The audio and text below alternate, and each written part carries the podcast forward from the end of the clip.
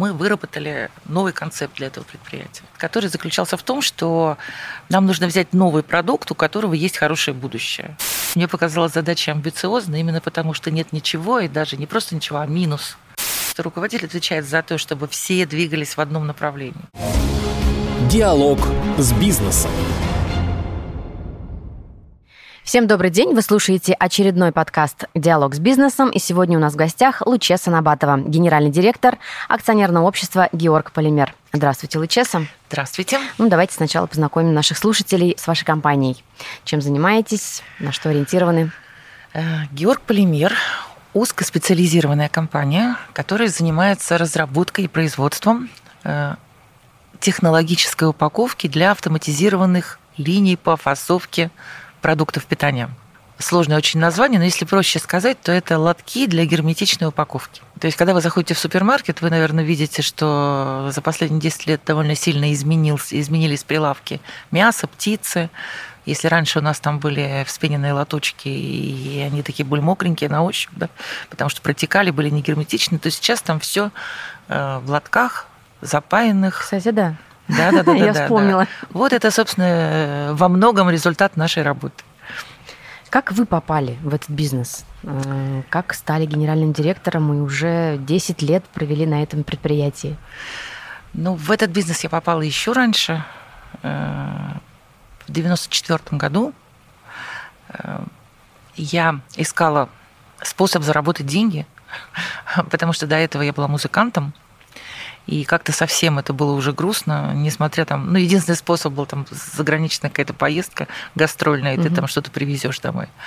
Вот. И я устроилась на работу в компанию «Комус», и это был такой период, когда все очень быстро бурлило, и люди, способные, предприимчивые, а самое главное, направленные кем-то, могли очень быстро сделать в бизнесе успешную карьеру. И я знаю много таких примеров, вот я тоже к ним отношусь. Начала я свое вхождение в бизнес с толстой книги «Основа маркетинга Котлера», которую угу. мне собственник Комуса вручил и сказал, изучай, может, что-нибудь из тебя получится. То есть он вас поверил? Ну, на тот момент еще нет. Но через год у меня был уже свой отдел, который как раз занимался упаковочными материалами, и это для компании Комус было новое направление. Вот. Э, вырастили мы все это до э, большого дивизиона, пять фабрик по территории России. Э, и в 2011 году, когда я уходила из компании, примерный оборот вот этой дочерней группы упаковочного производства, он составлял там больше 100 миллионов долларов. Ничего себе, как вам удалось раскрутить это направление? Но это была такая большая комплексная работа, и бизнес рос, я росла, компания росла, в общем, все мы Э, развивались очень интенсивно в этот угу. период. Ну и рынок самое главное, что это же. И был... вот вы пришли в Георг Полимер. А в Георг Полимер меня пригласили. Э, там сменился собственник. Вообще это молодой достаточно проект, ему всего 15 лет. Э, и старт у него был не очень удачный. Ну, во-первых, замахнулись без опыта на многое, да, на большой проект. А, во-вторых, попали в этот кризис 2008-2009 год. Угу и в результате произошла смена акционеров. И вот новый акционер, который вошел в это предприятие, он искал команду, которая может что-то из этого сделать. По сути, это новенький, красивый завод. Как вот раньше мы ездили в Европу и смотрели, а какие красивые заводы игрушечки. Вот такая игрушечка в Подольском городском округе в чистом поле, э, который на тот момент, в общем, ну, не приносил никаких денег, а только тащил за собой сплошные затраты. Как вы рискнули туда пойти? Или вы настолько да вот, э, верили в новую команду и в себя? Знаете, все э, очень удивлялись, что я рискнула вообще туда пойти, потому что это как-то ну, несоразмерно было. Угу. Вот. Но мне после комуса странно было бы идти куда-нибудь э, конкурентом комуса, да, потому что ну, это был абсолютный лидер в своем сегменте да, на тот момент. Вот, поэтому как бы это было не очень интересно. А здесь мне показалась задача амбициозная, именно потому что нет ничего, и даже не просто ничего, а минус, угу. уже накопленный убыток. И вот из этого построить что-то новое, интересное, С чего далее. вы начали? С чего мы начали? Начали, начала я с того, что мне нужен был, поскольку я все-таки не профессиональный полимерщик, да, несмотря на опыт, который я там набралась, там и всякие курсы переподготовки и так далее, вот, все-таки я не имею базового такого хорошего полимерного образования. Поэтому первое, что я сделала, я э, пригласила э, профессионального человека, который очень хорошо знает полимеры. Э, в предыдущем проекте он тоже был как-то у нас консультантом. Вот. Э, и здесь я тоже позвала его, потому что надо было разобраться. Там стояли две австрийские линии, новые практически, да, на которых не получалось произвести тот продукт, который был нужен. Вообще, наверное, вот э, обывателю непонятно, насколько это сложная история, когда мы в магазине покупаем йогурты, например, да, ну что там, казалось бы, там угу. эту банку вскрыл и выбросил. А затем, чтобы вот эту сделать нижнюю пленку, из которой стаканчик формуется, верхнюю, для того, чтобы это все там сроки годности соблюдало, для того, чтобы была герметичность, чтобы это все там равномерно разламывались, эти угу. баночки, да, четверку йогурта, когда мы разламываем, должен быть такой характерный хруст, и она угу. должна легко разломиться. Так это целая научная научные, э, научная проблема, да, разработать такой материал, который будет достаточно эластичным и в то же время будет хрустеть. И вот я пригласила такого партнера, Сейчас он занимает до сих пор позицию технического директора и является нашим таким R&D, э, разработчиком технологий и таким научным ориентиром. Угу. Воспитывает молодежь, молодых технологов выращивает в рамках Георг Полимер. Вот, это, наверное, был первый мой шаг. Вместе с ним мы разбирали, что с этим можно сделать. Э, и вместе вот э, с акционером, который тоже является очень важным человеком Георг Полимере, выработали новый концепт, который заключался в том, что э, нам нужно взять новый продукт, у которого есть хорошее будущее. И вот этим новым продуктом мы выбрали как раз мясные лотки. Угу. В чем смысл? Если помните, то до 2010 года э, мы покупали либо мясо на рынке, которое там с утра нарубили, да, либо мы покупали мясо в замороженном виде, либо вот была возможность купить его в супермаркете, когда его тут вот здесь вот нарезали и в лоточки эти вспененные упаковали. И была целая революционная технологическая э, ну, революция э, именно на мясокомбинатах.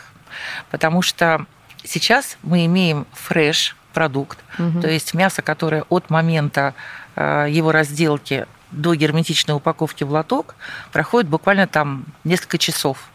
Все это происходит в условиях, близких к стерильным, э, при низкой температуре. В этом лотке есть только модифицированная газовая среда, то есть там нет консервантов. И этот продукт со сроком годности, ну, где-то стандартно 10 плюс-минус угу. суток. Что это позволяет делать? Позволяет это, на самом деле, свежее мясо, которое в хороших условиях было произведено, упаковано, довести до самой там дальней точки, э, с учетом того, как сейчас распространяется эта технология. А вы попали как раз в разгар этой революции на В самом начале. Или вы пошли на мясокомбинаты с этой идеей, что давайте, ребята, Больш... Большинство проектов мы прям с нуля э, начинали вместе с поставщиками оборудования, э, заходили в самом начале проекта. Вот. Но были и проекты, которые уже без нас это начали. Например, вот Останкинский мясоперерабатывающий комбинат, он пользовался немецкими лотками, угу. возил из Германии на тот момент. Вот. Ну и мы фактически предложили ему просто тот же самый продукт, только здесь. И до сих пор он является нашим одним из важнейших клиентов. Ну вот, собственно, в этот тренд мы попали, и этот тренд угу. позволил нам так вырасти. И получается, вы сами под себя сформировали свою команду. И да. можете сказать, что это и ваш бизнес сейчас в том числе.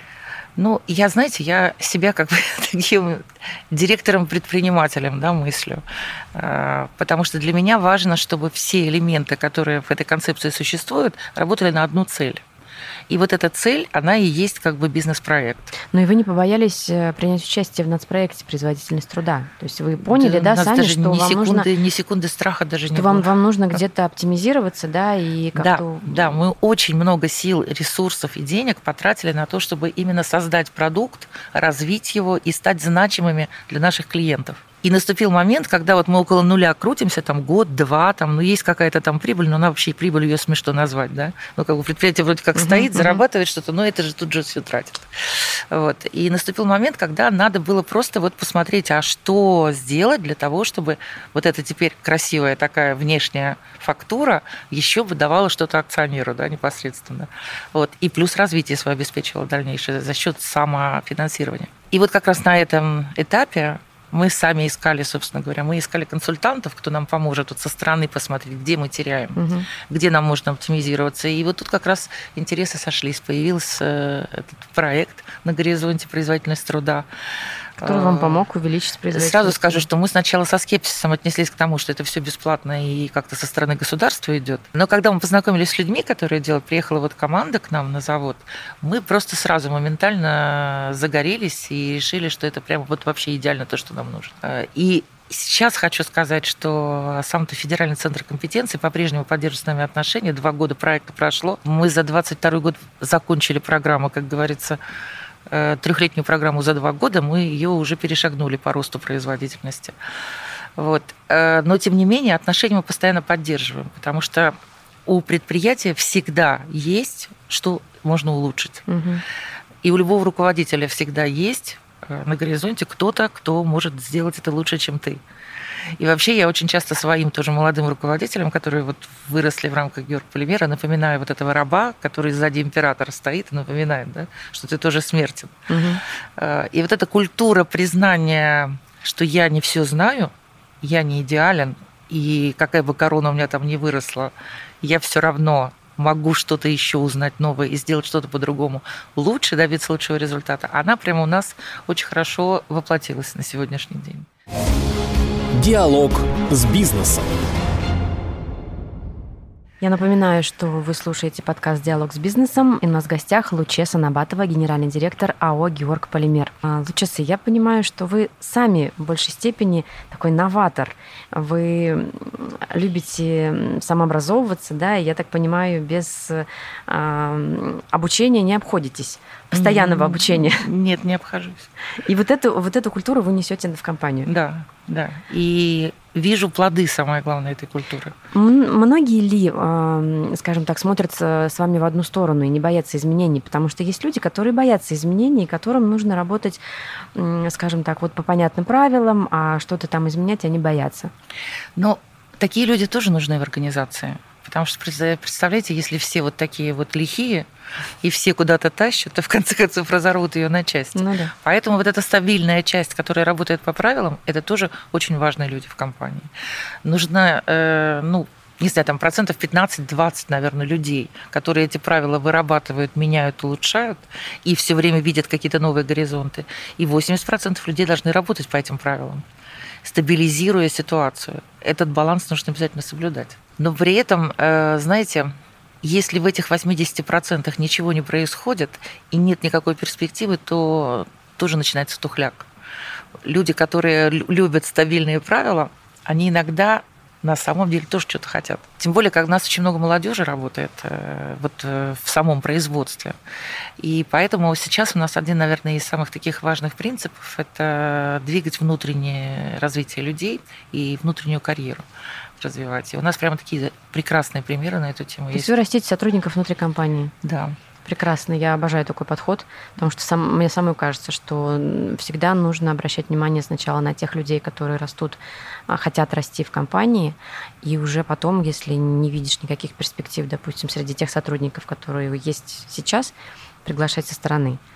Ну, как минимум, это обидно тем сотрудникам, которые отдали да, много лет компании. Но знаете, как э, все равно нужно баланс искать, да, потому Согласна, что, да. потому что если совсем со стороны никто не приходит, то опять-таки можно в своем соусе э, застояться. Здесь да, здесь руководителю нужно уже понимать, а со стороны все-таки человека приглашать или позволить расти сотруднику. Я внутри. буквально на днях разговаривала с нашим вот HR-менеджером, э, который тоже, кстати, выросла в этой компании, пришла в 16 лет помощником работать секретаря, просто летом на каникулах, да, э, а сейчас является фактически начальником этой службы у нас, да, э, и она мне вдруг дала такую неожиданную обратную связь, да, выдала. Она сказала, я когда с человеком на собеседовании разговариваю, я всегда задаю себе вопрос, это наш человек угу. или это не наш человек? И если я прям чувствую, что не наш, я, говорю, даже разговор с ним не продолжаю. Я говорю, а как ты это чувствуешь? Она говорит, так у нас же ценности есть. То есть у вас развита корпоративная культура тоже. Вы знаете, да, получается, что развита. Вот этот прямо вот этот э, случай, он прям подтверждает, что то, что я хотела, то, что хотели ребята, оно уже живет. Это здорово вообще слышать, слышать такие истории. А какие-то ошибки совершались вами на конечно. вашем профессиональном пути, вот в Георг Полимере, например? Ну, конечно. Они были критичными, или вы выходили из них э, обновленный с новым опытом и сказали, а, дальше будет лучше? Ну, вы знаете, разбор ошибок – это же тоже обучение.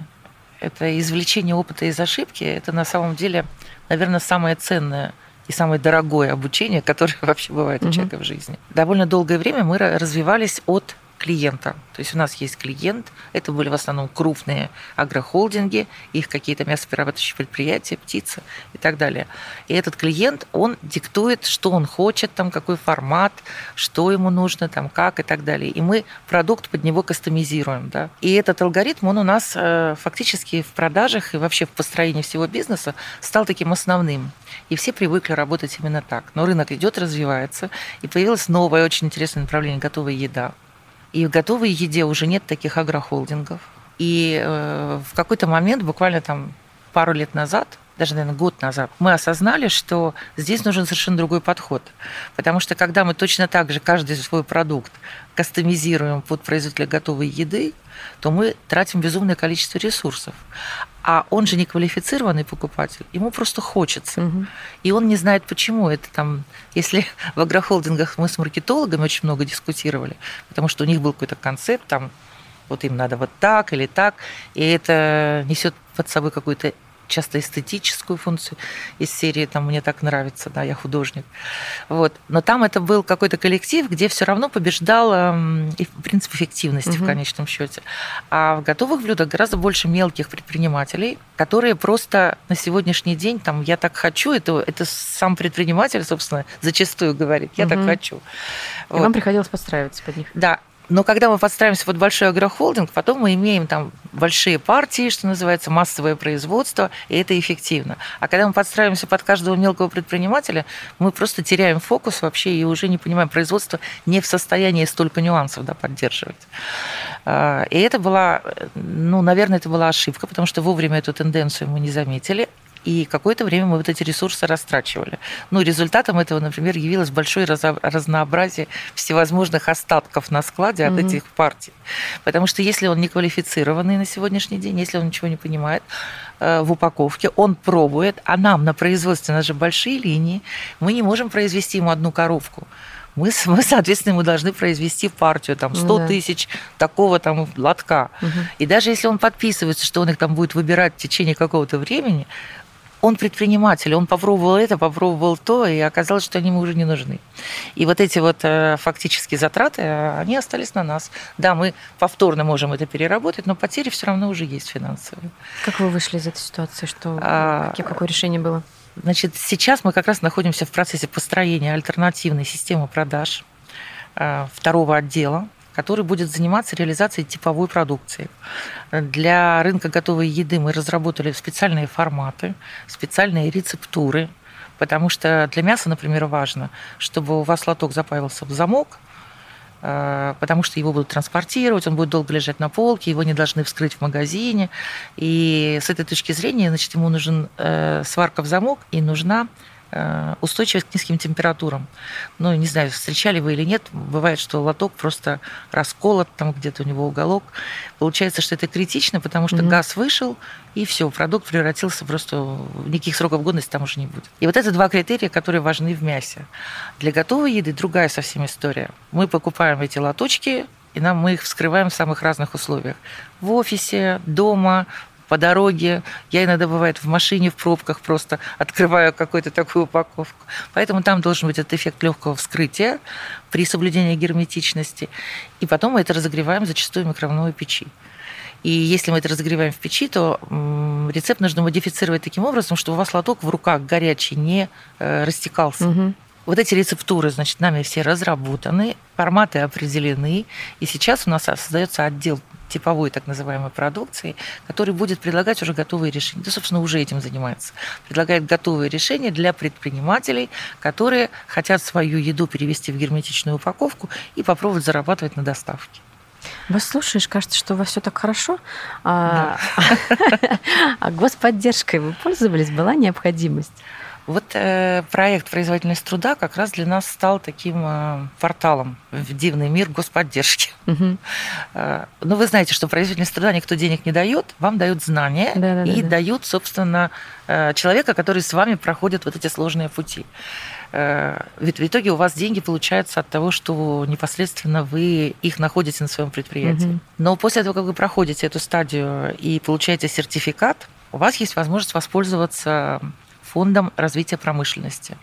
Для успешных участников программы развития труда есть льготное кредитование на развитие той же самой производительности, угу. покупку нового оборудования.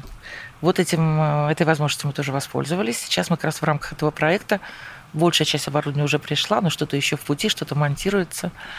Э, конечно, условия невероятные. Деньги под такой низкий процент больше, наверное, нигде нельзя получить, потому что сам э, фонд развития промышленности 1% плюс банковская гарантия. Смысл mm-hmm. в том, что мы берем те вопросы, которые находятся как бы на втором плане, и сокращаем там потери уже за счет автоматизации. Mm-hmm. Сокращаем ручной труд, и процессы, которые раньше делались руками, теперь будут делаться все с помощью оборудования. Понятно. А золотое правило для вас, как вот для руководителя? Главное правило для руководителя – это фокусировка потому что руководитель отвечает за то, чтобы все двигались в одном направлении. Он это направление формирует, а дальше, если, он, если у него все растекается, э, цели достичь невозможно. А сколько длится ваш рабочий день? Да вы знаете, по-разному. По-разному. Бывает, что я засиживаюсь э, Бывает, что я беру какое-то обучение себе, и вечером, когда уже народ расходится, э, сижу вот как-то в онлайне что-то там делаю. Угу. Вот. Бывает, наоборот, я приезжаю к обеду, потому что с утра мне там нужно захотелось посмотреть, а что происходит на полках супермаркетов. Да. Но я сейчас не перерабатываю так, как раньше.